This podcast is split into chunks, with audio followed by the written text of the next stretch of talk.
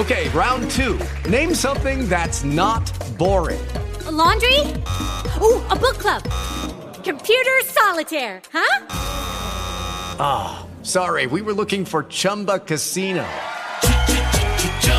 That's right. ChumbaCasino.com has over 100 casino style games. Join today and play for free for your chance to redeem some serious prizes. ChumbaCasino.com. No purchase necessary. Full prohibited by law. 18 plus terms and conditions apply. See website for details. Blog Talk Radio.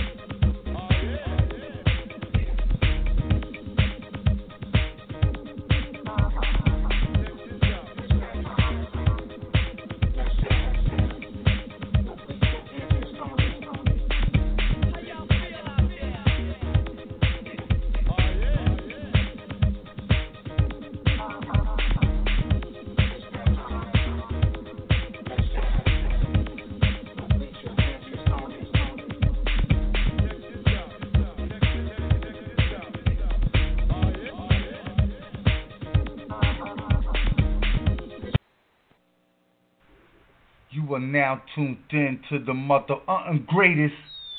All right, all right, all right. Yeah. Yes. Welcome to Let's Chat, y'all. I'm Miss Felicia. You know I got my right hand, and most of the time she is my left, the fabulous Miss Toni. Hey, T. Hey, Alicia girl, it is Thursday. I know, right? Happy Thursday, it has y'all. Come back Happy around. Thursday. It has, it has, I know it has come back around, guys. I, I know, Leash. It just seems to be coming here quicker and quicker. I don't know about you, girl, but I feel like we're on a roller coaster. Child, you and me both. I'm excited though. I can't wait for the weekend. mhm. And then in the weekend, at least you're trying to cram everything into it, and before you know it, Monday done snuck back up on us. Girl, I know. I be trying to be friends with Monday, but I don't know. Monday be acting all fake and stuff.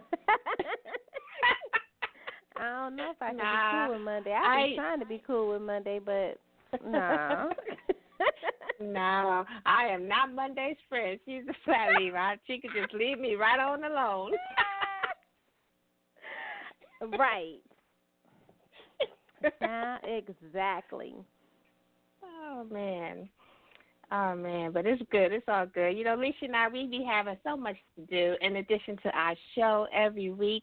Uh, we have so many projects that we were involved in, and we're always trying to make the show uh, bigger and better for you guys. But um, it's always it's it's it's it's always something going on. No grass grows under our feet. Yes, yes. I'm always doing something. T is always doing something. Um, a few things I, I need to get together so I can get um actually my 2020 kicked off in 2019. I know everybody was like, mm-hmm. "It ain't even 2020 yet," but you know, you should really already be in 2021. Really, right now, I'm running late. You know what I'm saying? But I, I need to get some things done right now to have uh 2020 mm-hmm. already set up and in place. And so that's what I'm working on now. I have a project and um just doing what I do. I got a few other things that's going to be coming up, so I'm really excited about those things and um new ventures and I'm just excited. I got a lot that's going to be going uh, popping off in 2019, so I'm excited about that. Absolutely, absolutely. You know, guys, the wa- the weather is starting to get warmer, so y'all better make sure to look out for your the ladies in Let's Chat. Uh, we're gonna have a few things that we're involved in, uh, so keep your cyber eyes peeled and make sure you guys are following us. Lisa and I, our individual ch- uh, pages as well as our Let's Chat. You know, check us out on Instagram, Twitter, Facebook, across all social media outlets. Absolutely, absolutely. We got a great show tonight. A great show. I've been waiting uh patiently because he has so much going on. I always say this every time we have him on the show. Um, Author Seth Ferranti. Let me tell y'all, when he was in jail, uh, not so long before he came home, I was trying to get. I did a, a blog interview on my on mm-hmm. my blog with him and um when he came home I was able to get an interview with him. I'm so proud of him, not just the progress that he made while he was behind the wall, getting his Mhm. his degrees and just and just getting himself together and preparing for the things that he wanted to do. Um but I'm just really proud of the moves he's made outside since he's been home. And I know that the transition was a little rocky when he first got home. It took a lot to get used to. But honey, Mhm. he did it. He did it. So he was supposed to be on our Second Chances um show that we had earlier this year. Um, but he Mhm. had other things and he was out of the country, so he had things prior engagements that prevented him from doing that. So we're going to do like a little different type of show today. It's going to be a little bit of a combination. We're ta- we're going to talk about new chances and better life. That's the the title of today's show. We're going to talk a little bit about mass incarceration. We're going to talk about reform for mass incarceration. But he is an author, he's an actor, he's a director. So we're going to be talking about movies that he has coming out. We're going to talk about the White Boy Rick documentary. So I'm excited because he has a lot going on and he has a lot to say. He is a journalist, he is an author, um, and he is phenomenal. Just phenomenal. He really is. And I remember the our show that he wasn't able to come on. So make sure you guys check that show out on our archives because that was a great show and everyone on that panel brought something special and unique to the uh, show that evening. But Seth is a friend to the show, and like you say, Lee, he always has something going on, and he is definitely, he's not just a friend, he is a family of the show. So it's always exciting when we get to spend a little bit of time with him because we know his time is precious, and we so appreciate him giving us whatever he's able to give us. I definitely agree. I definitely agree. So we are waiting for him to pull into the chat room. We're going Mhm. to take a brief break. Um, Okay. We want to send prayers out to Xavier Lewis. He had, you know, everything is okay, but he did have a car accident. So we just want to send some prayers out to him. Um, glad that everything is well with him and he wasn't hurt. We also want to send uh, Sarah Gilliard. I want to send her a hug all the way to Cal- California. Um, she had a surgery done and you know she's always always always she's a PR rep but she's always allowed uh me to have access to her clients and I appreciate her for that. So I just want to send her Mhm. hugs and uh get well wishes. We appreciate her here on the show. We're going to take a brief break and then we will be right back. Okay. I am the one that they missing, my nigga. I'm part of the streets, part of the streets. I am the one that they missing, my nigga. I'm part of the streets, part of the streets. I am the one that they missing, my nigga. I'm part of the streets, part of the streets. I am the one that they missing, my nigga. I'm part of the streets, part of the streets. It's twisted again, live from the pen. Warning these niggas, I'm after they sins. I'm making hits from the Fed. Hold out your arm, be calm while I pack the syringe. I am the streets. I represent for the ones that be having that blow in they pot. I am a bricker that 81 Yola before bacon soda. I blow up the spot. Who harder than me? I bet he faking. Miniature twisted, he just a replacement. I'm still a fool with the tool. You should be cool, cause murder was one of my cases. I'm on appeal. No, not appeal, dummy. I just said I'm on appeal. And if it go right for me, I see some lighting before 2020. I'm off of this deal. I'm tired of the fed. I got some homies that I know are strong, but they died in the fed.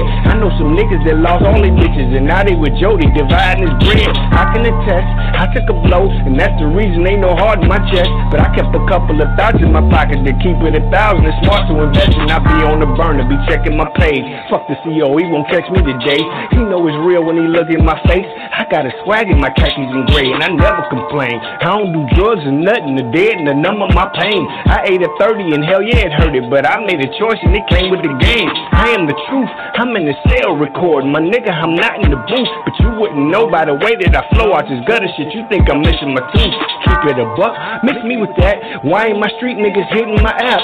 Why am I hustling when I'm at the door? It show that you never did nothing for black, but I got a heart for the streets. I need a play to get back and then start in the street. If I catch you slipping out high at the club, I'm up on your ass like barking a tree, and you know what to do.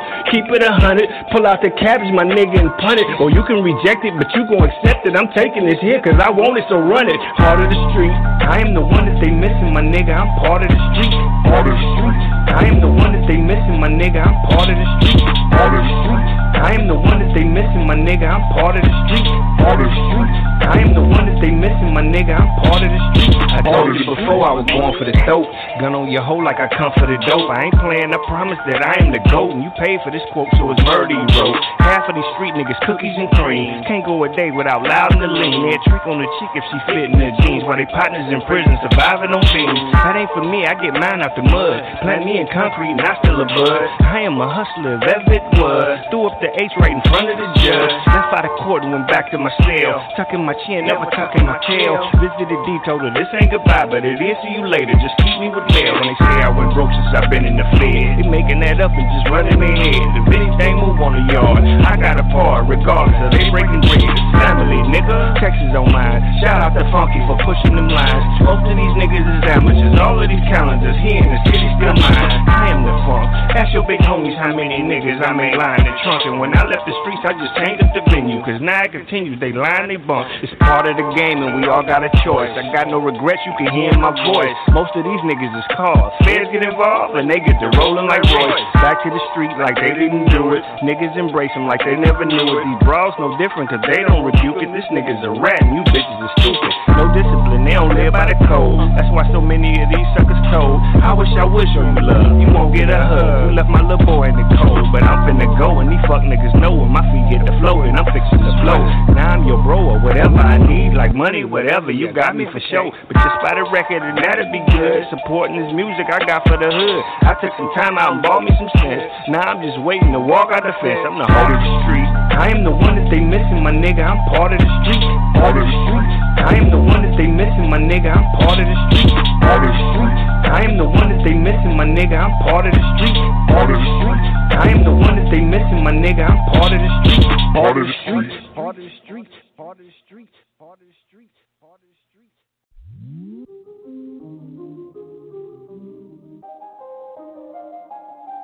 Uh, running up the check, running up the check, yeah, yeah. Stepping on their neck, stepping on their neck, yeah, yeah. Haters popping off, I don't feel a threat, yeah, yeah. Better come correct, gotta get respect. I was born for this, I will, I will go to war for this. I throw every feeling possible right out the door for this. I'm a savage, 21 savage, Kaepernick, no Afro pick. Taking over, no apologies, I'm killing all this shit. Listen. I told you I'm a savage, but you wouldn't listen. I came to take over the whole game, that's my mission. Karis Jordan, motherfucker, now pay attention. Now that I got your attention, let me complete my sentence. Born in the slums, I hustle for crumbs, I saw for days. Now it's time to get paid. Dug into my last day. Streets made me a menace. Mama didn't raise no fool. Bottom line, you course was mine. Homie, I eat your food. I ain't with that mumble shit. The only thing that mumbles quick is when I put that muzzle on that bitch and I squeeze that shit. Yeah, I'm insane nigga. Crazy and I'm cool, cool. Split personality. I don't know who's who. Screws loose, so watch what you say to me. I will snap out. I'm a New York Jersey nigga. But now I wanna run the south. It's not where you from, nigga. It's where the fuck you at. So I switch that NY and flip it to a brace cap. Running up the check, running up the check, yeah, yeah. Stepping on their neck, stepping on their neck, yeah, yeah. Haters popping off, I don't feel a threat, yeah, yeah. Better come correct, gotta get respect. I was born for this, I will, I will go to war for this. If you standing in my way, you gon' be on the floor for this. I'm a savage, 21 savage, a grenade without a pin. Taking over, no apologies, I'm killing all this shit. Hey, first off, you don't know who you fucking with. That nigga KJ here bust quick. Better watch what you say when you run your lips. He's crazy in the range, you don't give a shit. Pop pills, that boy is so ill. Disrespecting, you get killed. Spitting like the vibe for the DC, it to the bitches, I was sleep hype, yeah. You don't want it with the kid from Jersey. Better pray to the Lord for some mercy. Cause when I come, I come with fire. Stop putting on your raps, you liar. You ain't never do a bit, you a bitch nigga. You be lying in your raps, you ain't rich nigga. You don't want no war with the kid nigga. I run up in your motherfucking crib nigga. I kill you, kill you, kill you, and leave no witnesses. And write a book about it like OJ Simpson did. I'm a savage nigga. I am out of my mind. I'll hunt you down if you got diamonds that shine. I'm on my grind, nigga. So don't you waste my time. And if you disrespect the king, you know you cross. I see you haters, nigga. I hear you haters talking. You gonna end up six feet deep in the fucking coffin. I'm about my paper, I'm about my thriller, I'm counting figures. Uh-huh. I seen the cross in your eyes, that's why you switch, nigga. Uh-huh. Oh, you a bitch, nigga. Uh-huh. I'm counting chips, nigga. You keep on chasing ass, I'm getting rich, nigga. Running up the check, running up the check, yeah, yeah. Stepping on their neck, stepping on their neck, yeah, yeah. Haters popping off, I don't feel a threat, yeah, yeah. Better come correct, gotta get respect. I was born for this, I will, I will go to war for this. I throw every feeling possible right out the door for this. I'm a savage, 21 savage, Kaepernick, no Afro pick. Taking over, no apologies, I'm killing all this shit. Hey.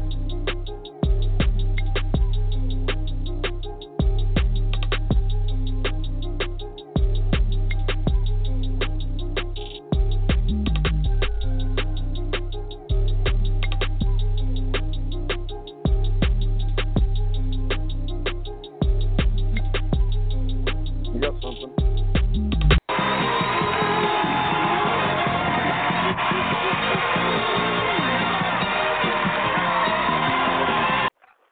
Yes, we are back. We are back. Welcome to Let's Chat. I'm Miss Felicia. You know I got my right hand, and most of the time she is my left, the fabulous Miss Toni. Honey, we have the fabulous, fabulous. I call him fabulous because y'all, he is dope. He is so dope, and I appreciate every time he comes in here. He is an author, he is an actor, he is a director, he is an activist, he is a journalist, and he is gracing us with his presence here today on Let's Chat. We want to welcome author, publisher Seth Ferranti. Welcome, Seth. Hey, what's up? How how you guys doing? Great to be on We the show are again. We are good. We are happy to have you tonight. Yep. You know, hey, you know I'm always coming on your show. You guys been supporting me since I was uh inside, so you know I always got to respect that. Oh, Well, we we appreciate, appreciate that. yes. Now you've been cooking a lot in your creative kitchen, so you got to get us caught up because you've been doing so much, so much uh, in your career, so much. You got so much going on, so many pots cooking on the stove. Let us know what you've been doing so far. Well, I'd say, um, I mean, pretty much the biggest thing right now is you know the the the White Boy documentary just went on Starz this month, so you know, that that that's yeah that's the biggest thing. That that's on Starz. I mean that's that's about to go worldwide. You know, after Starz, you know, a lot of uh, international markets are going to pick it up too. So, you know, the White Boy doc is going worldwide. You know, unfortunately, Rick, Rick is still in Florida. You know, but actually, you know, we got him out of the sentence in Michigan, and um, he actually has an out date, so he'll be out, you know, back in the world by October 2020. So I'm I'm excited for that. I'm excited to see him in the world. And I, I was just actually on on Tuesday. I was in Detroit. I was at the University of Michigan at a War on Drugs conference, and um, you know, I kind of I was a keynote speaker, so I kind of talked about my story, the war on drugs, you know, how I got hooked up with Rick, and then uh, we showed the we showed the film, you know, to the student body there, mostly like criminology students and some of the other professors and, and stuff like that. That is great. so awesome. Now, for those of for those of our listeners that don't know your story, just tell everybody a little bit about yourself um, and, and your literary journey, because some people don't know. All right, well, I, I was basically grew up a military brat in California. My dad was in the Navy. I lived overseas. Um, when he retired, he got a job in Northern Virginia as a uh, working for a defense contractor. You know, and um, I, I was like the California kid. I, I came to Northern Virginia, and uh, you know, this is like late '80s.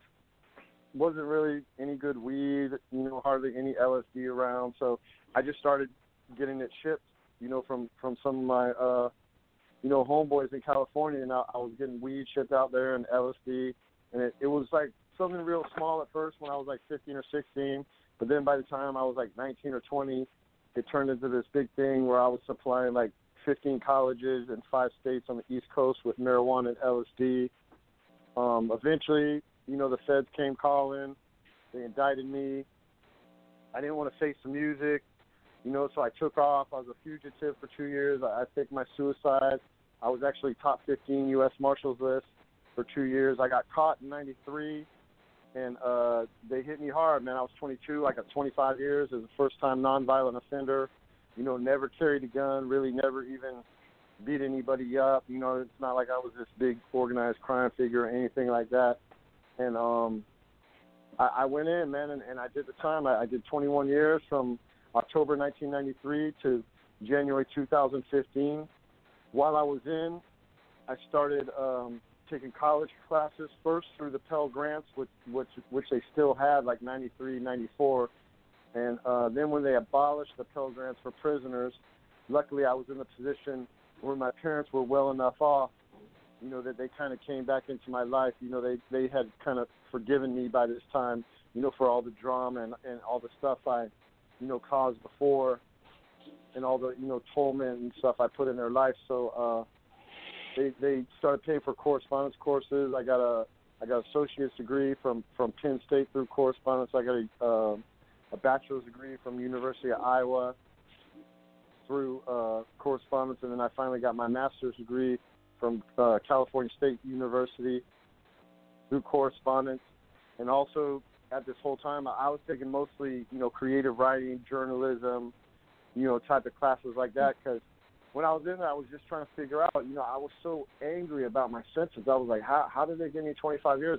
Especially you know you look at it now with like marijuana legalization you know, sweeping across the nation and then talking about LSD, you know, for therapeutic value and PTSD and stuff like that, you know, and that's really the same attitudes I had back then, you know, so I always tell people, you know, I never considered myself a criminal, you know, because I, I didn't go around like violating other people. I didn't carry a gun. I didn't rob people. You know, I wasn't a gangster or a criminal or anything like that. I always considered myself, um, you know, I was an outlaw because I, I broke laws that I thought were wrong, and I kind of feel justified now you know, it's just unfortunate, you know, that I had to do all that time.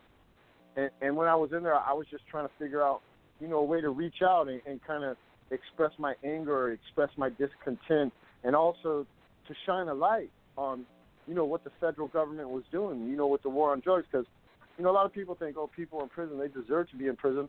But I can say my, my whole federal bid, most of the compounds I was on, and I was on eight different federal prisons in the East Coast, every compound I was on, half the people in there they could have let out, and you know, I mean, they they were just drug dealers making money. I mean, they weren't violent dudes. You know, they mm-hmm. they weren't. Mm-hmm. You know, some some people deserve in prison. You know, if you're a real violent person, you're continually violent. You know, and and and violating people and stuff like that. You know, you should go do some time. But you know, with the war on drugs, they just had a lot of people in there that were just trying to make money, and a lot of people, you know, they were just selling marijuana or LSD or whatever. So, you know, I was just angry. So uh, I started reaching out. That's why I started writing. I first started writing for publications like uh, Don Diva Feds, telling the stories of a lot of the, the crack era gangsters that I was locked up with. And eventually, like beginning in the 2000s, I, I started writing for this publication called Vice, which, um, you know, at that time was just kind of a little punk rock magazine based out of New York.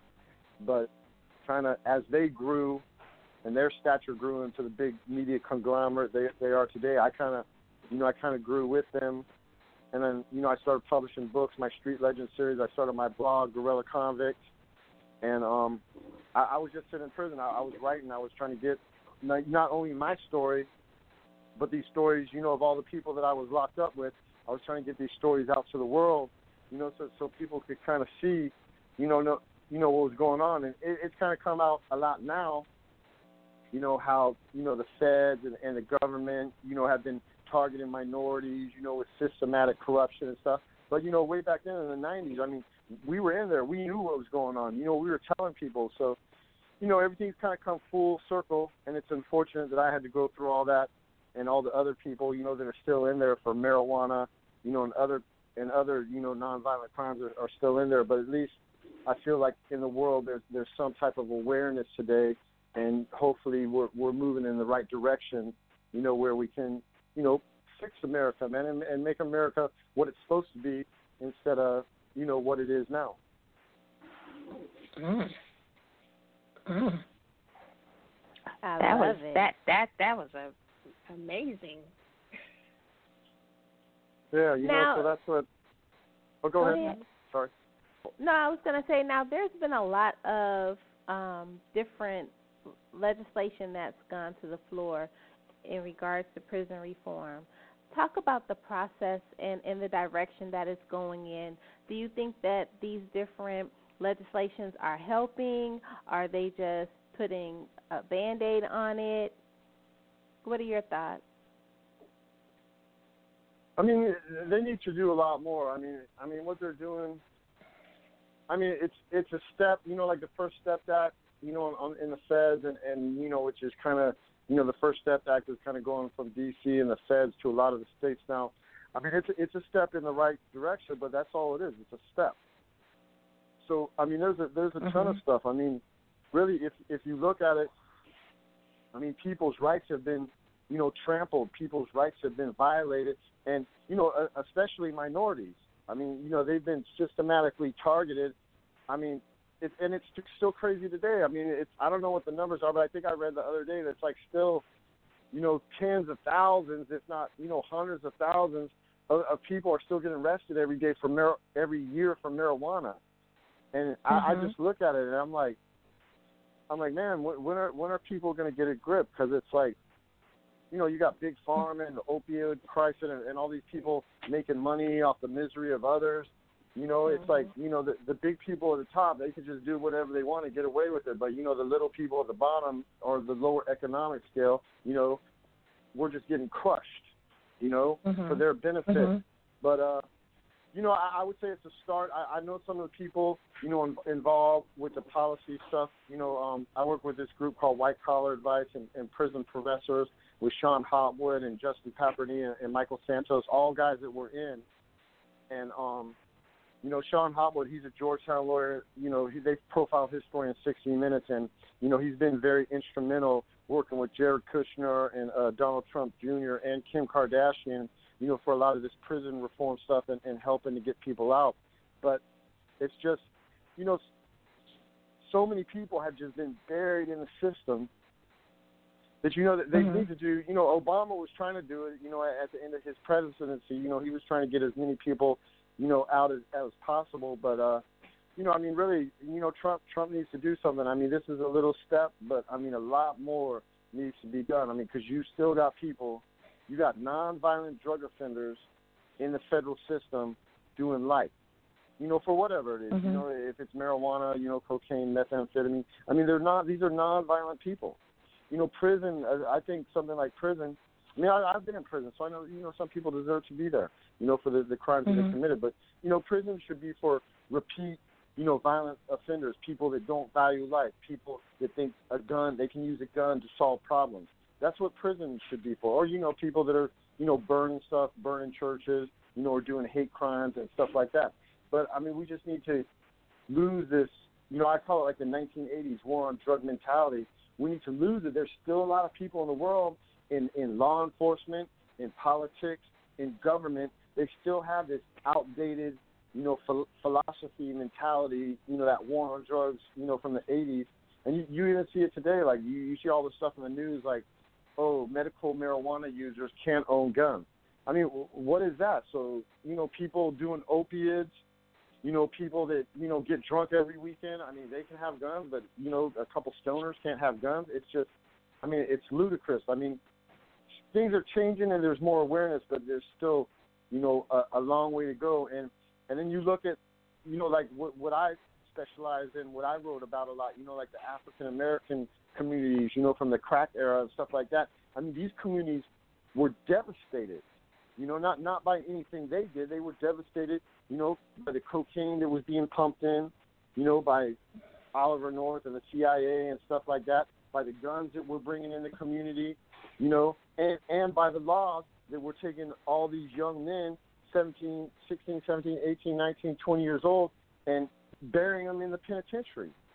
You know, so then they could go in and, and gentrify these communities. I mean, it's it's just such a big scam. And when you're behind the bars, where you're in, when you're inside the belly of the beast, you see all this, you know, and you just see it, and we talk about it, and we see it. But now, the awareness is coming. It's it's not anywhere. I would say, like on you know, a level of a hundred, you know, percent, like where it should be. I think maybe now we're like at 10, 15 percent awareness. So at least Mhm. we got the awareness, you know, which is a step in Mhm. the right direction. But it's still, you know, it's it's it's a long way to go, man. Because if this is going to be, you know, America, and we're supposed to be land of the free, home of the brave, and we're supposed to be a world leader, you know, we we can't be we can't tell other countries what to do when we don't even have our other our own country straight. We need to take care of our own people. You know, a, a lot needs to be rectified. You know, a lot needs to change, and I believe, you know, you know, a lot of a lot of people, you know, like like reparations, whatever it's reparations. If it's you know, if you want to go all the way back to slavery, if you want to go to like the drug war prisoners, you know, and let them benefit from the marijuana business, which right now they basically have all felons barred from the marijuana business. You know, whatever it is, man, people need to look back at history and they need to start doing the right thing so everybody is on an equal footing. Mhm. Then we can Wow. move, then we can yeah, then we can move forward. Absolutely. And I know that you missed the, our last um, second chances um, session that we had, um, but a lot of a lot of them brought up the conspiracy um, charges. You know, where people can just say they saw you do it or say you did it, and that's what it is. I ain't get it. I don't understand how somebody can say you saw me, but nobody knows if you saw me. Oh yeah. I mean that's crazy. I mean, I mean you're you're seeing it right now. You know, with with with Trump and the Mueller report and all this. So you know, I mean, if if if that was just like Joe Blow, you know, from the hood. Oh, he would or, be in jail. You know, yeah, or or or you know, some dude that doesn't have any money. You know, regardless of race, you know, they're getting a conspiracy charge. But you know, people people on the higher level, on the higher levels and the higher economical, you know, backgrounds of people that have money it's just like you know like like they're untouchable oh like you can't prove conspiracy against them but you know other people i mean it is ridiculous you should be guilty for what you're caught for you know i i do agree i mean if if you have some machiavellian you know drug lord or you know pablo escobar john gotti type dude you know and you need to use a law like that to get them yeah that that's what those laws were made for but that's not who they use those laws against they just use those laws I mean, you know, I got a continual criminal enterprise charge. I was 20 years old. You know, I, I was barely Mhm. out of my teens. You know, I, I was selling marijuana at 15 colleges in five states, maybe making at my height 20, 30 thousand a month. And I got a continual criminal enterprise charge. That's like a charge for Manuel Nori- Noriega, for Pablo Escobar, for John Gotti, and they use that charge on me, and they use that charge on people all across the country all the time and you know when you know that, that's what it is They make the law for one thing, and and I'm not saying sometimes you know they make the law for the right thing, but they don't use it the right way. Mhm. Wow. This is Toni um Seth and um you you really opened up a lot of eyes with what you just shared with us tonight. But I'm going to call it for what it is and, and just put it out there. You know, you talk about the uh, 10 to 15 percent awareness today of, in our society about the opioid opioid crisis, and I want to know is it attributed to the different communities, the different neighborhoods now that are that are so involved and so is touching them in a way that it can't be ignored. You know, when you look in the mirror, they you see a different person that's affected by these drugs and things like that. And is that the it the spike of the awareness and what it would take to um to bring it all around to 100%.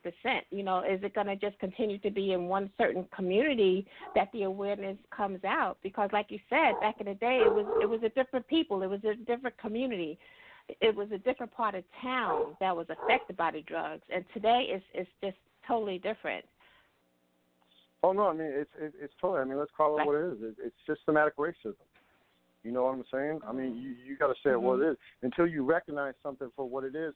I, you know, I remember. You know, I, I, I basically, you know, I was a '70s kid. I grew up in the '80s, and I remember in the '80s. Mm-hmm. You know, in the '80s, the big thing was like America was talking about, oh, apartheid in South Africa. You know, and they were saying, Mhm. oh, apartheid, that's so awful. They do the same thing here. So you know, it's like the Mhm. pot calling the kettle black. You know, I, Exactly. and, and like I say, they they are. You know, when it when it comes to you know Caucasian or white community, you know, it's going to get more play because really, a lot of a lot of the media, a lot of the people and journalists that have you know traditionally held those positions are mostly white people. You know, I, I think Mhm. now things are getting a little more diverse. You know, I'd say especially you know since Trump. You know, because now more people you know are raising their voices and stuff like that. But uh, yeah, I mean, you, you got to call it for what it is, man. But I, I think, Mhm. I mean, slowly but surely, I mean, I think you know the whole nation, you know, has to see what's going on. They have to get sick of it because, I mean, you just got you got like these billionaire families that are basically drug dealers. You know, like the the, the Sacklers. You know, like who own, you know, like the the OxyContin and Purdue Pharma pharmaceuticals, Mhm. like these big pharmaceutical companies. And and it's crazy because what they were doing, you had people, you had lawyers that were working in the DEA. They were DEA lawyers, you know, shaping policy. And then these Mhm. people, they would quit the DEA because they would get big offers, big money, you know, from these pharmaceutical companies. So then they would quit the DEA and then they would go work for these pharmaceutical companies. And then, you know, they might work for like two or three years and then the pharmaceutical companies are like, hey, we need to change these laws because, you know, they're going to try to bust us. So then these same lawyers will go back to the DEA and work for the DEA again. I mean, it's just, it's crazy, Mhm. you know, that all Mhm. you know, they just like hid all this and, you know, nobody publicized it. No media outlets wrote about it, you know, but now at least, you know, it's being, it's being uh, written about. And now we got like these two dynam- damn two dynamics in the country, you know, you got like, Mhm. you know, the people like Trump, you know, on on one side, and then, you know, you got other people like Bernie Sanders, you know, and some of the Democrats on the other, and it's everything is so divided. But I think this division is, you know, what can bring everything together. Because, you know, I mean, you got to be willing to fight, man. You got to be willing to fight for something you stand for, and, and once you're willing to fight for something that you stand for, you know, that's usually, you know, what's in, it's going to be changed. And you've seen over the last couple of years, like here in St. Louis, you know, Ferguson, you know, and, and other stuff, you know, coming around the country, you know, people are willing to stand up and, and die for what they believe in, and I believe that's what it takes. You know, that's why this, when this country was founded, the founding fathers, you know, they they wanted to get from out from under the yoke of Britain, and they were ready to die Mhm. for that. You know, and and that's Mhm. why it happened, and that's what we were founded on. So, you know, we're- having these moments now. The only, the only thing why it's so hard right now is because the people on one side, you know, like you remember in in the '80s, we used to say like the top 10% had all the money. You know, like in the Mhm. capitalistic Reagan years. But now it's like the top 1%. It's like the ultra rich. It's just like, you know, we're lucky that we got people, you know, like Kanye, you know, Jay Z, Meek Mill, you know, Kim Kardashian, you know, people, you know, that have have wealth and have influence, and they're standing up and they're saying, "Hey, man, we need to take a look at this. We need to change this. You know, we need to pump money into this. You know, to make stuff right." Because you know, it, it's just crazy when one percent of the population controls everything and just walks over everybody else. You know, Mhm. just, you know, regardless of color. You know, because because I'm white dude, but those I'm not that one percent. They they don't represent me. You know, those old Mhm. white rich guys in Congress. You know, they don't represent me at all. You know, they don't have my interests. You know, Mhm. even and I'm a white Mhm. person, but you know, definitely I would say the last the last midterms. You know, Trump. I, I tell people a lot. You know, I like Trump. I, I don't like Trump for what he stands for, or who he is, or nothing like that. I like Trump because Trump is making a lot of people mad. Trump is making a lot of people wake up. And really, it's been since Trump that a lot of this stuff is coming to the surface. You know, the last several years, and, and the last midterms that we just had. You know, a lot of women ran for Congress and got elected. You know, a lot of minorities did. You know, in traditionally, you know, conservative areas or Republican areas, or you know whatever, whatever you want to call it. But a lot of different people are getting involved, and I think as America, our representation needs to represent the people, man. So I mean, you're always going to have those rich old white dudes in because they represent part of the population. But you know, they're not supposed to be the majority in the Congress. You know, you have to have people that represent all colors. You have to have people that represent people from all the different, you know, socioeconomic, you know, levels. And, you know, that that's what's gonna, you know, make America, you know, to take Trump's word, you know, make America great again. But, you know, he's not gonna be the one to do it. It's it's gonna be a lot of these people that are coming up now you know, and and as they advance their political career, careers and, and new people run, you know, even like I, I like some uh, uh like this guy Andrew Yang who's you know kind of throwing his hat in you know for the presidential you know contention or even Bernie Sanders. I mean, somebody just needs to come up and say, you know, the old way's not working. You know, the old way is trampling on people, and and then all these rich people. I mean, you know, I, I, I I know America. That's why people love America because it's capitalistic. You know, you can go from nothing to make a lot of money, and people do that, and I respect that. But you know, when these people, they just get like you know almost like monopolies, and it, it's just crazy, man. That that really needs to change. There needs to be a distribution of wealth. You know, more people need to be given opportunities to do stuff than you know how it's happening right now. Mhm. I I hear what you're saying, um, Seth. I'm sorry. This I'm sorry, Lissha. This is Toni. Okay. You know, I want to just go back to just a little bit, just a little bit into what you were just explaining about the um, former DEAs moving from one side to straddling the, the straddling the bridge, if you want to say. But they know the loopholes. They are experts on both sides, whether it be on the DEA side or, or whether it be on the pharmaceutical side. So they are able to um, to put their their stamp on it. You know, they're able to get through the loopholes and make whatever it is that they're trying to make an issue. And a lot of times that those that have the biggest voice are the ones that knows the loopholes within certain things and and the little guy is left to the side and you don't hear as much their voice isn't as loud so whereas one side is talking about the opioid crisis because it's affecting their community. On the other side, you have thousands, hundreds of thousands that it was affected just for the sake of it yesterday, and they didn't have a voice. So now this whole booming voice is talking about, oh, it's a crisis. We got to make this legal. We got to make that legal. Whereas when it affected people that look like me, it wasn't an issue, and I have an issue with that. Oh no, I mean you should. I I have an issue with it too, because I I think when we elect people, you know, our representatives. Right right now, I mean, really, our country is just like prison. Like, look, in prison, mm-hmm.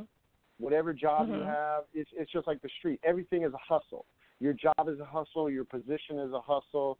You know, anything you do is a hustle, and that's what we have right now. And I mean, that's the that's the dark underbelly of capitalism, which is kind of ruling right now. I mean, capitalism Mhm. can work, you know, right, but when it's, you know, when it's just being manipulated, I mean, you see it even like with this admission scandal. Mhm. Oh, sorry, I dropped my phone. Perfect Sorry, drop example, the admission scandal. Yeah, like like you know, all those people, you know, they were using their wealth, and and the people that they were paying were using their their their jobs as hustlers. Right. And that that's a perfect example. That's what our politicians do now. You know, that's what our politicians mm-hmm. have been doing since you know forever. And you know that that's what's wrong. We need the best and the brightest to be politicians, and they need to be compensated so that they don't have to, you know, cater to lobbying groups that are giving them money. You know, it's, it's like you look at the presidents, right? Like I, I'm going to use Mhm. Bill Clinton as a, a perfect example. And you know, I'm not I'm not like pro Democrat or, or pro Republican or whatever. I, I'd say I'm more you know like a, a libertarian type of guy. But uh, you know, I like some conservative stuff and I, I like some liberal stuff. So I'm kind of middle of the road. But I'm going to give you a perfect example. Like when Bill Clinton first came up, you know, I mean, he he was governor of Arkansas and all that stuff, and, and and he had some money, but you know, he would get money mostly donations and whatever. But now it's like the Clintons are, I mean, they they're rich. They don't want for anything, so he used the presidency to get money. You know, and and you know, for anybody inside, you know, I know Bill Clinton too. You know, when I when Bill Clinton got elected, there was maybe like 50 federal prisons. You know, by the time he got out, there was like 150 federal prisons. So, I mean, that tells you right there. But uh, you know, we we need people in politics who, you know, aren't going to take the money. But you know, I mean, I mean, it's hard. I mean, everybody wants money. Money makes life easier. You know, people are going to take opportunities. You know, but the way the system is set up right now, you know, the people are taking opportunities, you know, and, and making money, and they don't even care about anybody. You got to have people. You know, we need representatives that care about people.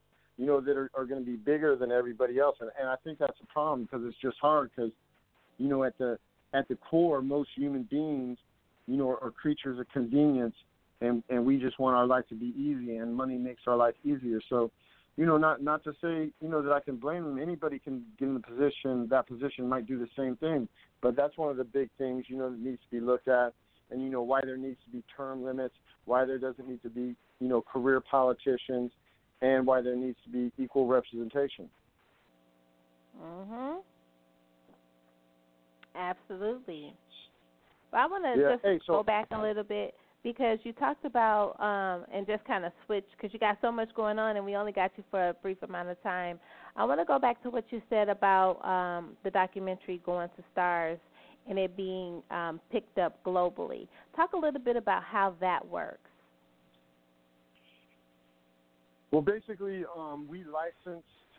Starz didn't buy it. We license it. You know, they do like licensing deals. You know, so they get it for they pay a certain amount of money and they get it for a certain amount of time. But then you know, once you get on a, a, a network like Starz, I mean, or Netflix or Hulu or something like that, it raises you know the visibility because you know everything is content now. There's so many streaming services.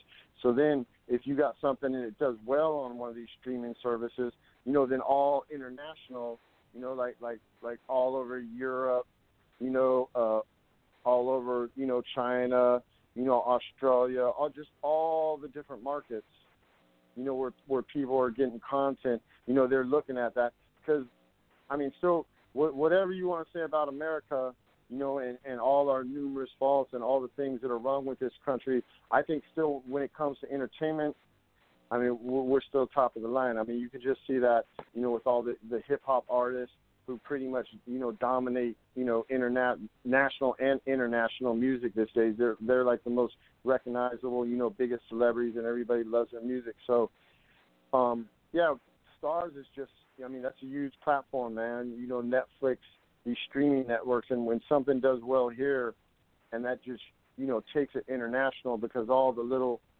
streaming networks or you know Starz europe or you know Starz china or Starz whatever they all want this content you know so that that's how i, I see it kind of spreading so once since we've been on Starz we've been getting a lot of interest now so i think that's going to uh you know lead to a lot more um, licensing deals for different streaming networks all over the world Mm. All right, I love it. Now, yeah, I didn't, I didn't, I didn't intend, I didn't intend to come on here and be so political, but I don't know. Just some, sometimes I, I'll just be reading the news and I just see all the stuff, and it just makes me so angry. Especially, you know, I, I'm a marijuana guy. I've been a marijuana guy my whole life. You know, what I mean, sometimes, sometimes I'll be like a 24/7 stoner. You know, not all the time. I, I take breaks sometimes depending on what I got going on in life or what project. You know, but uh you know, it, it makes me so mad when I just see, you know, I, I see like people being prosecuted for marijuana. You know, I, I just get so angry. You know, it's like, why are you prosecuting? You know, I mean, I, I drink, you know, but I'm not. You know, I'm the type of dude I might have one or two drinks. You know, I'm a social drinker. You know, really, I don't even drink that much, but it's Mhm. it's it's just crazy, man. That uh makes me so angry when you see. And then then the prison, it makes me so angry. You know, I got friends that that are in prison. You know, life doing life. Mhm. Mhm. You know, and, It's and these are like nonviolent guys. Yeah, they, your they, platform. They've been, they've been in prison. Yeah, these guys have been in prison for like you know they're they're middle aged men now. You know, fifty. Like even like well, like White Boy Rick. Why is White Boy Rick still in prison? You know, but I, but I got other friends that got life sentence in the feds, and you know I'm just like man, it just makes me so angry. You know, so sometimes you guys just caught me in one of those moments where I got real political. I usually don't do that. well, why are you political? I got a question then, because you know El Chapo's been in the news a lot, but he is not the only uh, cartel boss that is here in a, a United States prison. Um, my question is, why are they here? Yeah, I mean, I, I guess the U.S. government feels like they, you know, their country can't do anything about it, so you know they want to step in and be be big brother, you know. But um, I don't know what you know with the cartels. I mean, I think like those laws, like like the CCE and stuff. I mean, that was made for big cartels. I mean, you could say, you know, I've read a lot of stuff. Some people say, oh, Chapo just took the fall. You know, it's really the government people in Mexico. So I, I don't know. That that's just like a hard thing because it's like the U.S. for diplomatic relations. I mean, they got to have somebody to talk to over there, so they talk to the government people. And even if the government people are criminal, you know, and even if our government people are criminal, so I mean, but I think that's all. You know, that that's all caused by the drug war. I mean, people in the United States are, are going to take drugs, you know, regardless of where they get it from. You know, people throughout history have have escaped. You know, used you know different types of drugs for escapism. I mean, that's just a part of humanity. So to criminalize that, I mean, it's just crazy. I mean, I believe. I mean, I, I'll be the first to say. I mean, if you're going around killing people and, and doing stuff like that to protect your business or or whatever, I mean, maybe you you should be in prison. You know, because you know human life is valuable. You know, people shouldn't just go around and and kill people. You know, but you know, taking drugs, you should be, if you want to take drugs, you know, you should be allowed to take drugs. I mean, you can go and buy alcohol, you can go and buy cigarettes. You know what? Marijuana is the same. I mean, even I'm not into heroin, I'm not into cocaine, or I'm not into methamphetamine or some of that stuff. But you know, if that's what people want to do, I mean, it should be regulated somehow. You know, and and maybe people, you know, like El Chapo. You know, I, I don't really see any difference between like some big pharmaceutical CEO and El Chapo. I mean, really they're the same. I mean, right. maybe El Chapo runs his business more violent, so that's why you know they go and get him and bring him over here. But also a figurehead like El Chapo is, uh, you know, he's a fall guy. You know, because I mean, obviously, as long as he was doing stuff, and as long as he had you know shit on Smash or stuff on Smash, excuse me, whatever you say. I mean, obviously he was working with people in the government in Mexico. Mhm. You know, any anybody that's involved you know, we've even seen in this country, like you guys got guys like Whitey Bulger or whoever, guys that have been, you know, criminal empires or criminal, you know, overlords for a long time. They're they're working in conjunction with law enforcement. You know, it's two sides of the same coin. They're just on different sides, but you know, basically, you know, a lot of them, you know, are are basically the same people. I, I've met since I've been out. Like for you know, the white boy, I, I interviewed a couple different FBI guys for that and you know, I went and hung out with them, and I talked to them, and really, they're just like criminals, except they're just, you know they're they're kind of you know they they jump out there, they do crazy stuff, they take risks. You know, it's a, it's the same kind of mindset. It's just opposite sides of the coin. You know, so I mean that's like a that's like a really good question. Like why, you know, are some people just because they're on the right side of the law are not prosecuted, and then people you know on the wrong side of the law, you know, are prosecuted. I mean, mm-hmm. if we can Mm-hmm. figure that out, yeah. if we can That's figure right. that out, you know, maybe maybe maybe we can move forward. But I do believe I, I believe that uh, you know all I believe all drugs should be legalized. I mean that's my personal That's a- opinion. You know, a lot of that's- people that's- a lot of people might not. That's a long but- way coming. Yeah. I mean, but I mean, hey, marijuana is halfway legalized. If you think about it, if you go all the way back, liquor wasn't legalized when it first, you know, back in the day, it was illegal. Um, and then all Yeah. of a sudden, they they decided to the best way to uh, control bootlegging was to put a, put some money on it and get in into it. So I mean, Yeah. and then same thing now with marijuana. So who knows what what they have plans for? Um, but they're gonna have Mhm. to do something because what they're doing now is not working. But I guess maybe Definitely. now it it's shift oh, shifted to other things where they figure, okay, well let's let's get control this way. Mm-hmm. Yeah. I mean, there, there's there's too many, there's too much terrible stuff happening. You know, I mean, I mean, you got you got pedophiles out here. You got you know sex trafficking, human trafficking. I mean, they're Mhm. stealing kids and taking people for body parts. You know, I mean, it, it's Mm. crazy all the stuff that's going on, and and a lot of that stuff really flies under the radar. You know, because they want to make such a big deal.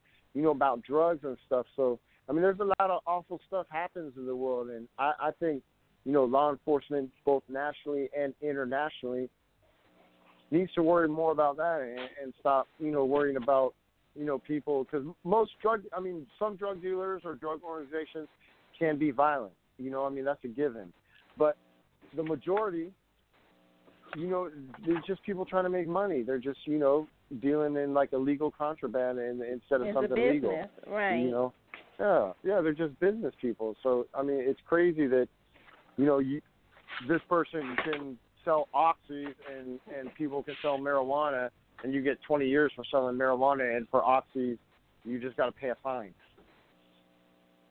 Mhm. You know, it doesn't true. make sense. In the scheme of But, you things, know- it does.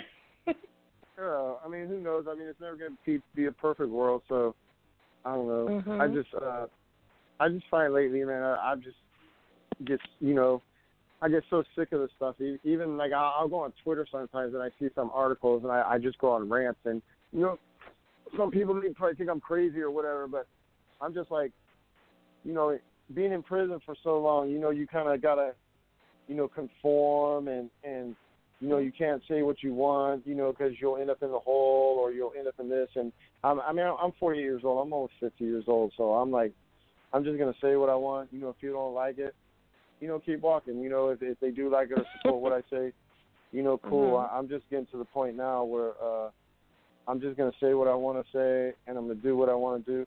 And you know, if if they want to lock me up or if they want to kill me or you know whatever they want to do, you know, bring it. Mhm. Okay. You know, but I'm still gonna do my creative stuff no matter what because that that's like my passion.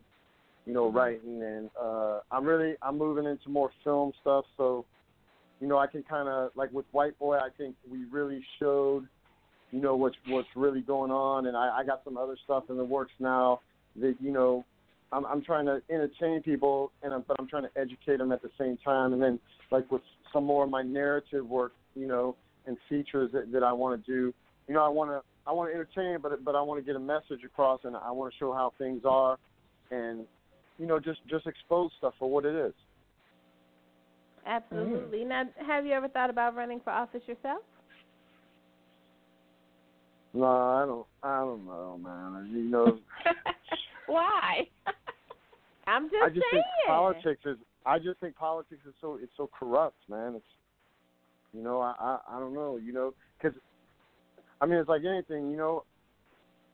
I mean because you can have someone who who's real pure and, and and has really good beliefs, and then you know they they they get in the system, they get in the political machinery, you know, or like they call DC the swamp, and you know, and and you got all these you know, shiesty, slangy people and come and offer you this hard money. I mean, I, I'll be the first to say. I mean, people are human. You know, sometimes you know it takes a real strong person, you know, to mm-hmm. to not take. You know, if someone offers you, you know, a certain amount of money or whatever to vote this way or to support this or support that.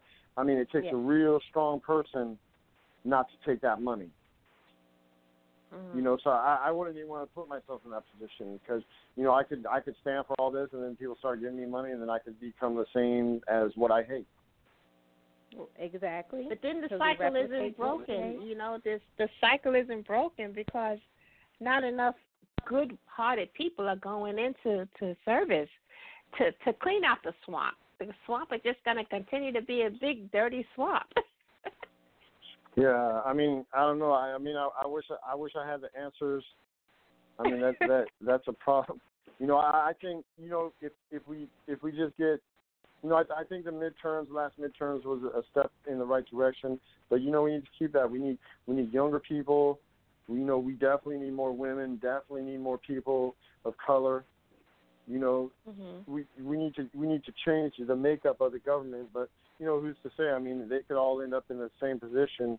You know, when when the money starts floating around. But you know, hopefully, I mean, that's all you can have in hope. That's all you can have is hope, man. If you don't have hope, I mean, you don't have nothing. So, I mean, you know, we can hope, and you know, maybe maybe people will come along, and even you know, I I, I like Obama, man. I I thought Obama was big for our country, you know, because he was the first African American, you know, president. And you know, I know they want to say something about the Democrats and you know they're a crime family, and I do believe the Clintons Mm-hmm. were kind of like a crime family, and you know, but I, I think Obama did a good job for our country. I I, I would really like to see a woman be elected president. You know, Mhm. I, I think, you know, it definitely somebody smoother. You know, Obama was smooth. You know, Trump is not smooth. Basically, you know, Obama represented our country good. Trump just kind of is like the ugly American. You know, so I all the I know all the business, all the businessmen, all the businessmen love Trump. You know, because he helps them make more money, and you know, I guess for the economy, he he's been good. You know, in, in some ways, and you know, maybe I don't know. We got we got to look. We got we're gonna have to look back at Trump in hindsight. You know, ten, twenty years from now to really judge. You know, because there's just so much, uh, you know, hyperbole and, and stuff in the media, and even like I, I write for Vice, man, and, and when I started writing for Vice, because we were doing all raw stuff, but even Vice is like, you know, so left now.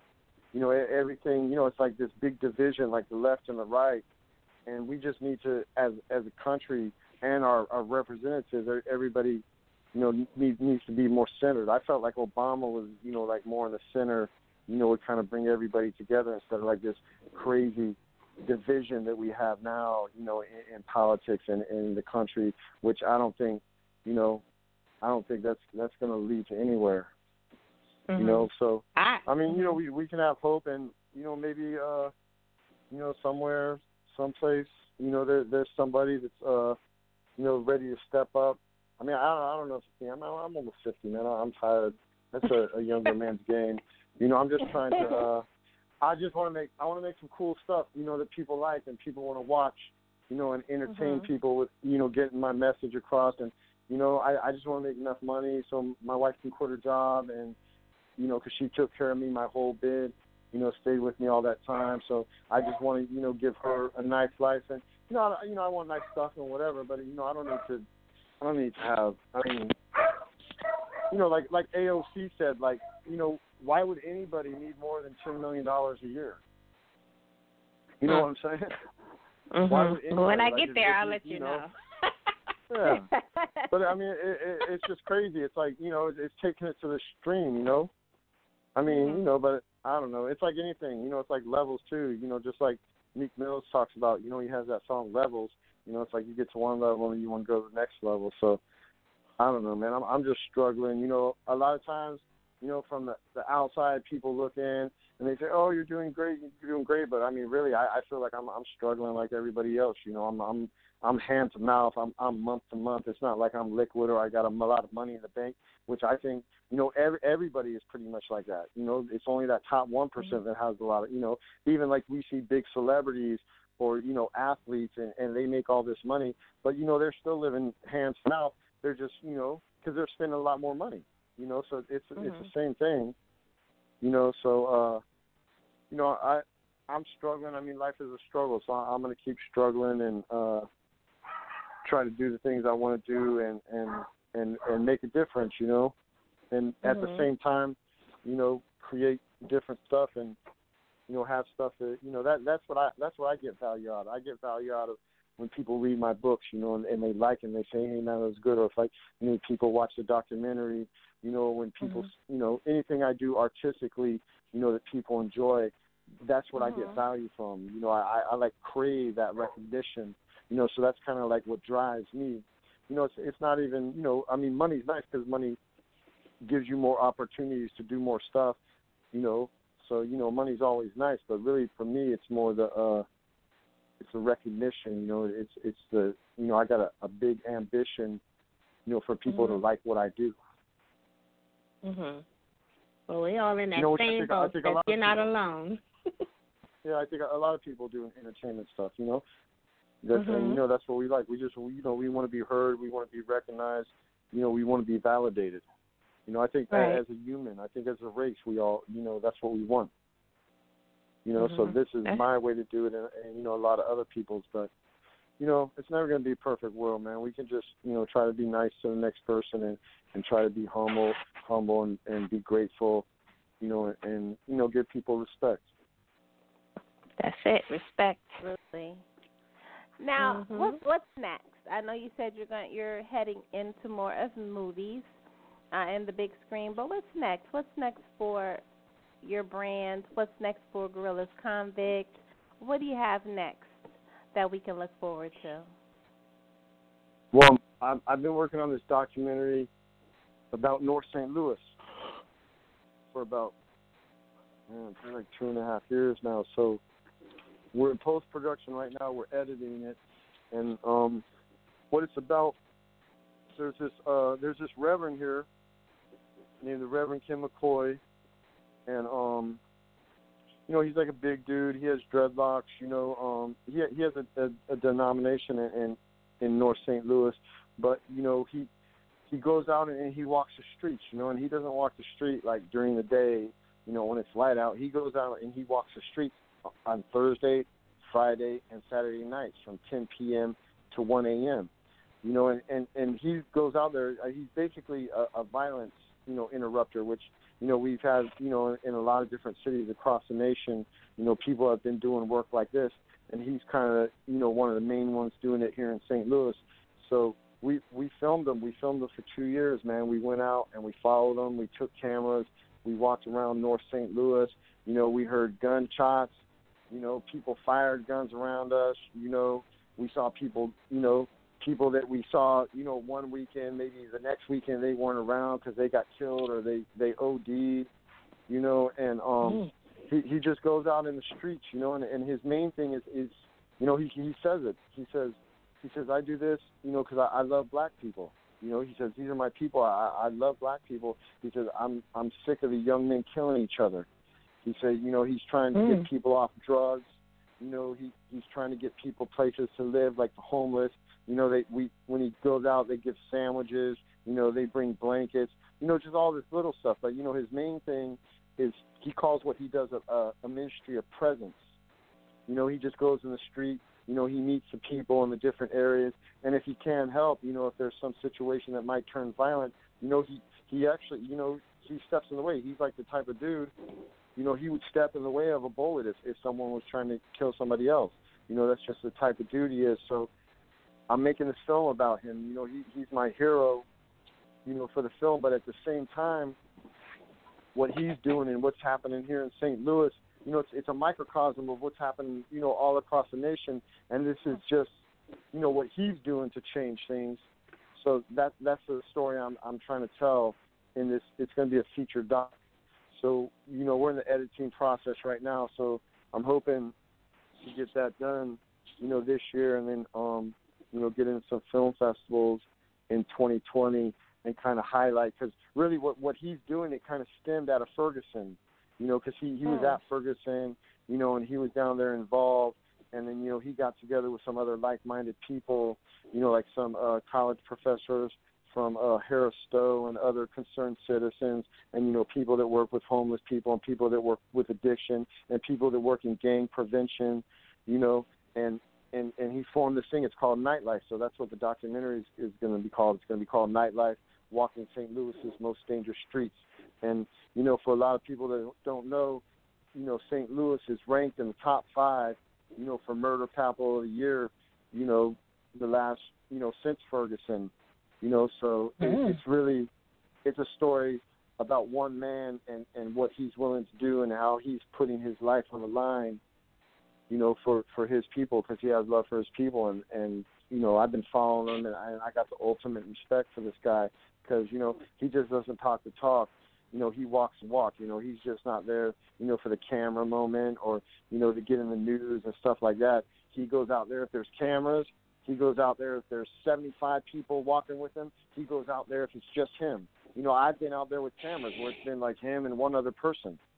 You know, I've been out there with cameras where where it's been like you know, a whole bunch of, you know, church community people, you know, like 70 or 80 people. So, you know, I just think it's amazing what he what he's doing, and that's kind of like the story that I've been documenting, and that's I'm trying to pull that documentary together and, and get it finished so that I can get it out there and um, you know, show show the world, you know, what's happening in St. Louis, but you know, I think what's happening in North St. Louis is, is representative of you know what's happening all across the nation. Mm. That sounds powerful. Yes. Yeah. So Mm-hmm. you know, it's, it's kind of like you know one of those. Uh, it's going to be like you know kind of a, a call to action. You know, type Mhm. of issue film. You know, we're we're going to show all the different issues, but also you know we're going to tell his story. You know, and why he does what he does. You know, and, and the different you know challenges and obstacles that he's faced in his life. You know, that led him to the decision. You know, to do this. And it, it this Mhm. this dude's phenomenal. It doesn't matter. You know, if it's snowing, if it's icy, if it's cold, if it's raining. I mean, he goes out, you know, like like clockwork, you know. And like I said, he's not going out there during the day. He's going out from 10 p.m. to 2 a.m. to all the hot spots. You know, he he's hit he's hitting the worst areas, you know, on the other side of Delmar in, in North St. Louis. You know, and Mhm. uh yeah, and you know, I'm I'm I'm just you know, I, I even feel honored and lucky, you know, that he would even, you know, let me go out with him, you know, and vouch for me, you know, so that the people would even, you know, these communities would even let me go out here with cameras, you know, because a lot of times, you know, in the hood, if you see a white guy with cameras, they're going to think it's cops. So, you know, so you know how Mhm. that can go. But, you know, he he put his word out there. When I approached him to do all this, he put his word out. You know, let all the people in the communities where he walks know what we were going to do you know, and that we were coming out. And you know, I, I've had a lot of conversations with the different people, and I, I've even recorded them, you know, and let them, you know, talk about what they think is wrong or, or how they ended up, you know, homeless or on drugs or where they ended up. So it's just a way to show, man. I, I want to show. Because people can always say, you know, like, oh, he's this, he's that. People, you know, human humans like to stereotype other humans. Society likes to stereotype. But man, I, I don't care if you're white, black, Mexican, or whatever. If you take the time to talk to another human being, they're people just like you are. I mean, they just might Right. be Mhm. some other, you know, they had unfortunate circumstances, you know, in their life, or you know, just because of what color they're from or, or where they're from, they didn't have the same opportunity. So that's Mhm. what I'm just trying to shine a light and say, look, these people are human. I, I don't care if you're a drug addict. I don't care if you're homeless. I don't care if you're a gangbanger. You know, ex-con, whatever. I'm just trying to show, you know, just like the same I was trying to do with my Street Legends series. You know, I'm just trying to show. I mean, these people are human, man, and they got they just find themselves in, in circumstances beyond their control. And you know, so Mhm. that's that's what I'm trying to show, and I'm I'm trying to, you know, he's my hero figure. You know, because I, I, you know, really, I'm just like, I'm like, man, how does this dude do this? He just keeps doing it, you know. And uh I'm like, man, I'd be tired of doing that all the time, but you know, he doesn't give up. We we've been out, we filmed him where even guys were saying like out there, like, why you keep doing this, man? You're not doing no good. And he's like, man, he goes, this is what I want to do. He's like, I love my people. I'm trying to make a difference. So uh Mm. yeah, that's what that's what we, we're gonna highlight. Yeah, that's what we're gonna highlight in this film. You know, it's kind of like you know one one man's crusade to uh you know turn turn a whole area around, or at Mm. least do what he can. You know, and and you know he does he he has his little successes. You know where he gets you know he'll he'll get find people you know housing or or he'll get people in rehab or like I said he'll stop he'll stop people getting killed and you know that's just amazing that I think that you know he takes that all upon himself and that's why I've been uh, documenting his story and um Mhm. yeah hopefully I can get it in a big film festival next year so you know a lot of people can see and and see what's been happening in North St. Louis you know to raise awareness Mhm. Absolutely. Wow. Now, can you talk a little Mhm. bit about that? Because there's a lot of authors that are taking their books uh, to film and they're taking it to um, Netflix and, and different avenues uh, like that. Can you just talk a little bit about how to get your project into a film festival? Oh well, I I use this. Um, you know they they have this thing. It's called Film Freeway. You know it basically. Uh, you know they have a lot a lot of the film festivals, and you kind of go on you can make a project and you can upload, you know your your short film or or your documentary or whatever, and then uh you know you got you got to pay entry fees. You know some are more expensive, some are less, but you know they can range anywhere entry fees from ten dollars to fifty or sixty dollars. But what I found, what you have to do too, because I've been going to a lot of these film festivals. I mean, it's it's like anything, you know, in in this country or in the world. You know, it's, it's about connections and networking too. So, you know, like not only do you want to, you know, use these things like Film Freeway, you know, to enter them, but then you know you want to go to these places because you want to meet people because it's like, all right, if if I don't know you and, you're asking me, you're submitting some film or whatever, I've never met you. You know, a lot a lot of times, you know, maybe I'll I'll disregard your film, or you know, sometimes some of these film festivals, like a big one like Sundance or something, they get so many entries, they don't even look at them. There's no way they can look at them. You know, mm-hmm. they they don't have you know enough people or enough man hours. So, you know, when when I'm doing this stuff, I'm I'm entering these films and I'm submitting them but I'm also going to these film festivals and I'm networking with people and I'm trying to meet these people, you know, the people that run these different film festivals or the people that are on the film collection, the film selection committees. And I'm going to them and I'm telling them about, you know, and I'm meeting them and I'm talking to them. Because, you know, if, if people like you, if they take a liking to you, you know, or, or they see sort some sort of passion from you, you know, or they like you, you know, then a lot of times, you know, they're, they're going to give – you know more credence to your film. They might actually take the time, you know, to watch it and and see if it's something that they would want to have in their film festival. So, I mean, this is something I've been learning, you know, since I've been out. I, I I've got a few things in film festivals, but you know, like I, I went to Sundance in January for the second time. I'm actually going to Cannes in France coming up in May. So, you know, I've been meeting different people, and I, I kind of got this circle of people that I, I've met, you know, going to these film festivals.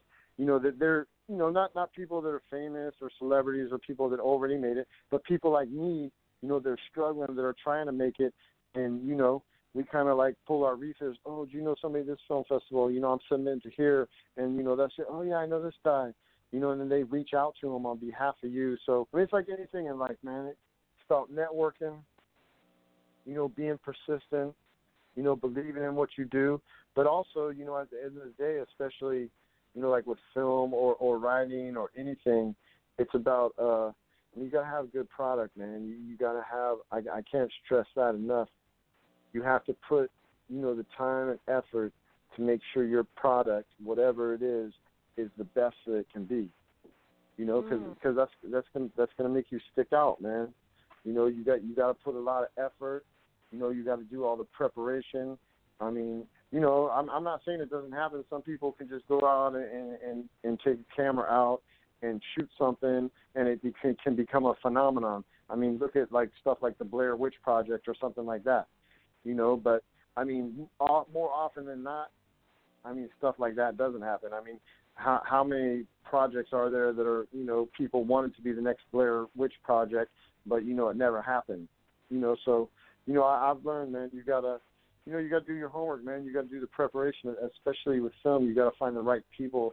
I mean, it's collaborative, so you got to form the right team around you. You know, you got to have people that not only have a passion for what they do, but you got to have people that know what they're doing, that have the technical skills. I mean, I, I was in prison 21 years, so I'll be the first to admit, you know, I, I don't have the technical skills, you know, but I've read enough and I, I've been around on film sets and, and with the technical people enough that I, I know the basics. You know, when when they're talking, you know, if they get too deep into stuff, you know, I, I don't know what they're talking about. You know, sometimes they can be talking about aperture this and you know all that, and and I might be kind of lost. But you know, it's more about recognizing, you know, good film, I, identifying, you know, good acting, identifying good subject matter, and and the easiest way to do that is, I mean, you just like there's certain films I like that I think are good. You know, there's certain films that the society thinks or pop culture thinks is good. So what I do is I study. I study the films I like. You know, I study the docu series I like. You know, I see how they're filmed. I see how they put together, and then you know I kind of use you know the, the I try to make the stuff that I do look like that, even though it's a story that I'm telling. You know, mm-hmm. but uh yeah, it's it's not easy, man. It's real competitive. I mean, I'll be honest. I thought I was gonna come out and boom, like two years, I was gonna be on. You know, and now I'm going on. uh I'm going on five years, and you know, I'm still trying to claw my way. You know, to get in position. You know, it's it's very competitive. There's a lot of people out there trying to do some entertainment stuff. I mean, the only thing that's good Mhm. is it seems like there's more streaming networks, you know, coming online, and it seems like, you know, America's and the world's uh, appetite for content is, uh, you know, never ending. So, you know, that's a good thing. But, you know, I I learn every day, man. I'm I'm still learning. You know, something like I shot the Easter Bunny assassin straight out of prison. You know, two, summer 2015.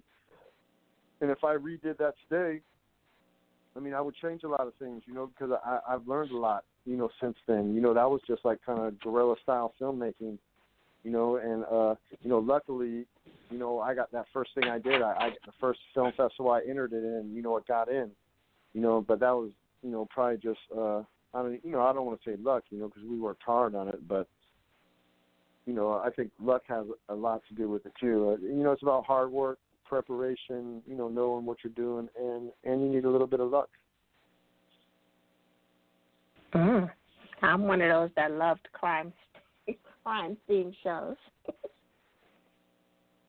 Yeah. Absolutely. Yeah, but I, I learned too. You know, I, I did White Boy with Shawn Rech. I mean, he won nine Emmys, and, and he kind of trained me. You know, when when I did White Boy with him, you know, he he kind of took me under his wing. You know, and and and, and trained me. You know how to do the documentaries. And now, you know, I, I was on I was on Escape at Dannemora. You know, I was on that set because one of my friends was a consultant. You know, and I was background, and I was a stand-in.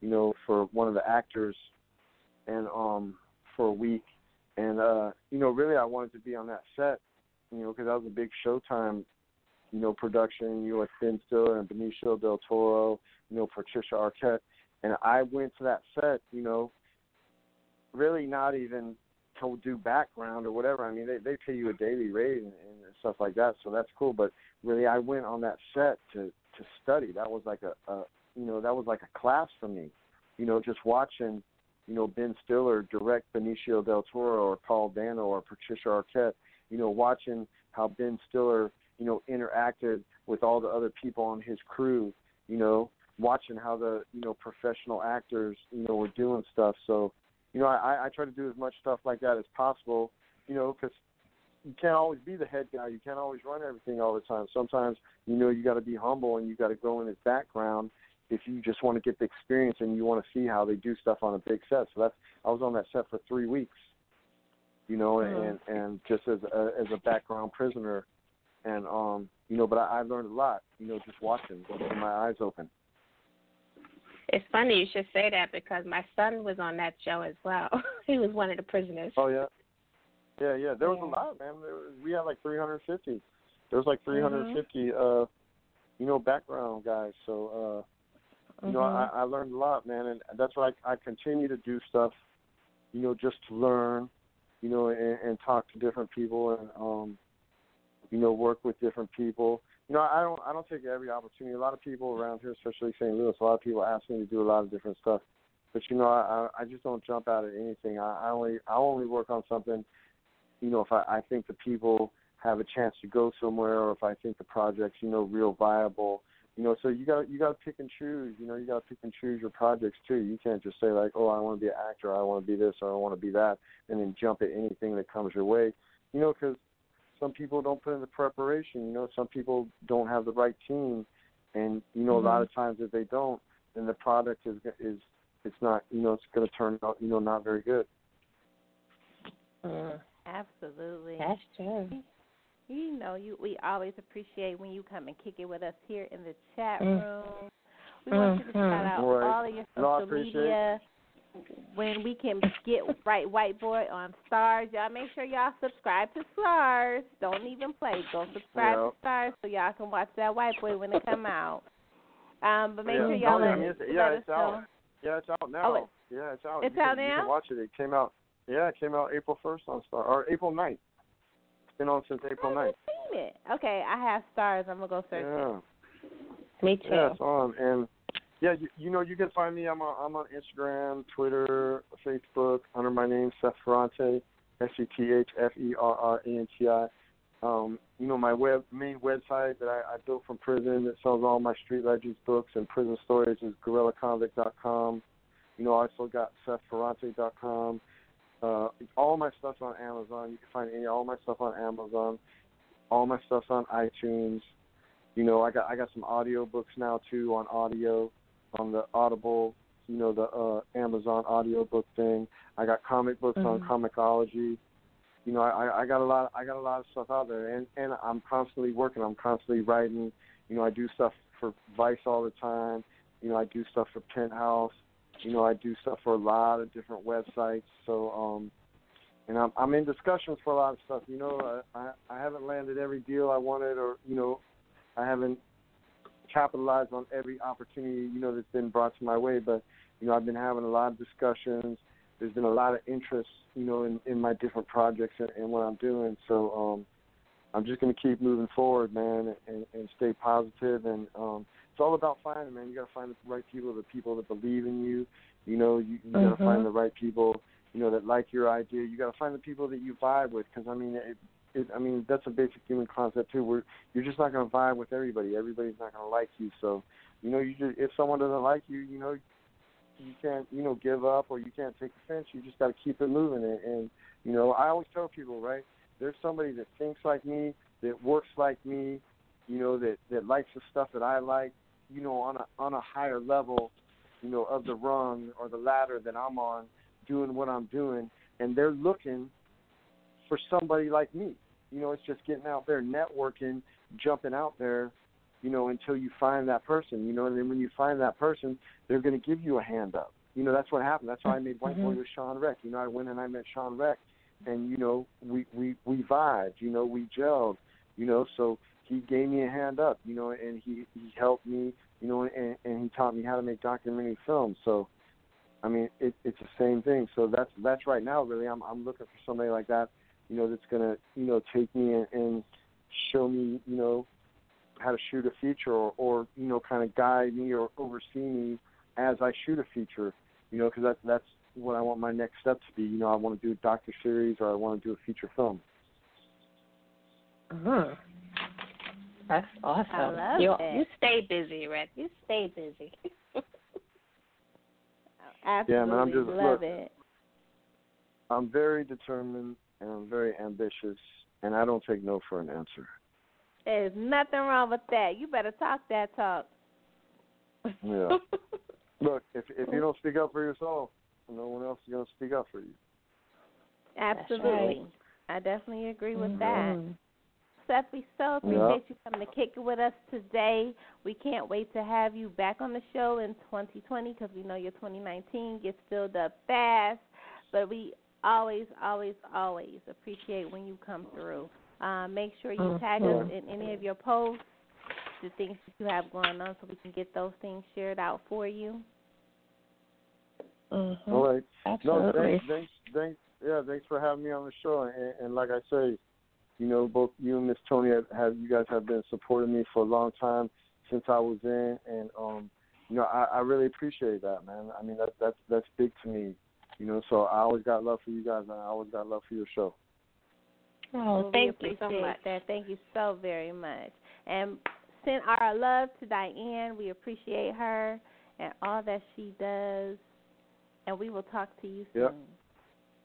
Yeah, she's waiting for me to get off because she wants to watch Game of Thrones. Well, Absolutely. we're gonna, we're gonna, we didn't we didn't catch it. We didn't catch it Sunday. We're gonna watch it right now. Oh, we're gonna oh, go man. watch Game of Thrones tell right her now. get ready. Tell her get ready. It's going Yeah. down. So tell her All right. turn her phone off. right. Put it on Do Not Disturb because it's going down. Yeah, we're about to watch Enjoy. episode one. We're gonna yeah, we're gonna watch episode one. All right, thank you. All Not right, a problem. care. We appreciate you. Take care. All right. All right. Bye bye. Okay, bye. Wow, he shared a lot with us, Leash, and it was just eye opening. Yes, I Mhm. appreciate him coming to kick it with us. Anytime I call on him, Mhm. he is always available, and we we so thank him for that. We appreciate you guys coming Mhm. to kick it with us today in the chat room. If you're just tuning in, hey y'all, hey, we want to just just want to take a moment and shout out to those that listen to the replay. Our replay is popping. Thank y'all so much who have been tuning in to our uh, replay here on Blog Talk or on iTunes or Spotify. We appreciate you guys. We thank you guys for your support. make sure y'all come back.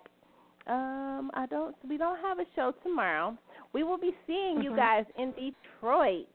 We will be at the Hustle and Mhm. Grind uh, May 18th Can't wait. Detroit. yes. So if you are in the Detroit area, come and holler at your girls. We're going to be there at the Hustle and Grind with the fabulous Michelle Moore, Hood Books. We will see y'all. It's going down. Uh, So I'm Mhm. excited about all the things that's going to be happening um, in literature this year. We appreciate you guys, and good night. Good night.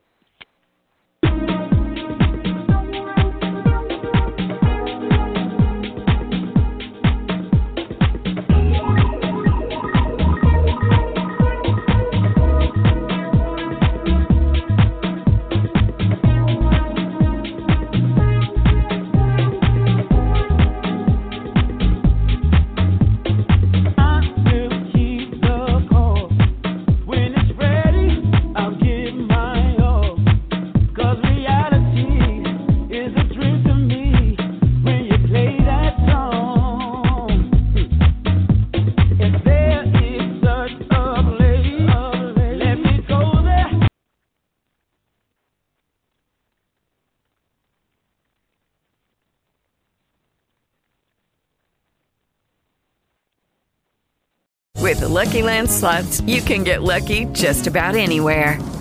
This is your captain speaking. Uh, we've got clear runway and the weather's fine, but we're just going to circle up here a while and uh, get lucky. No, no, nothing like that. It's just these cash prizes add up quick. So I suggest you sit back, keep your tray table upright, and start getting lucky. Play for free at LuckyLandSlots.com. Are you feeling lucky? No purchase necessary. Void where prohibited by law. 18 plus terms and conditions apply. See website for details.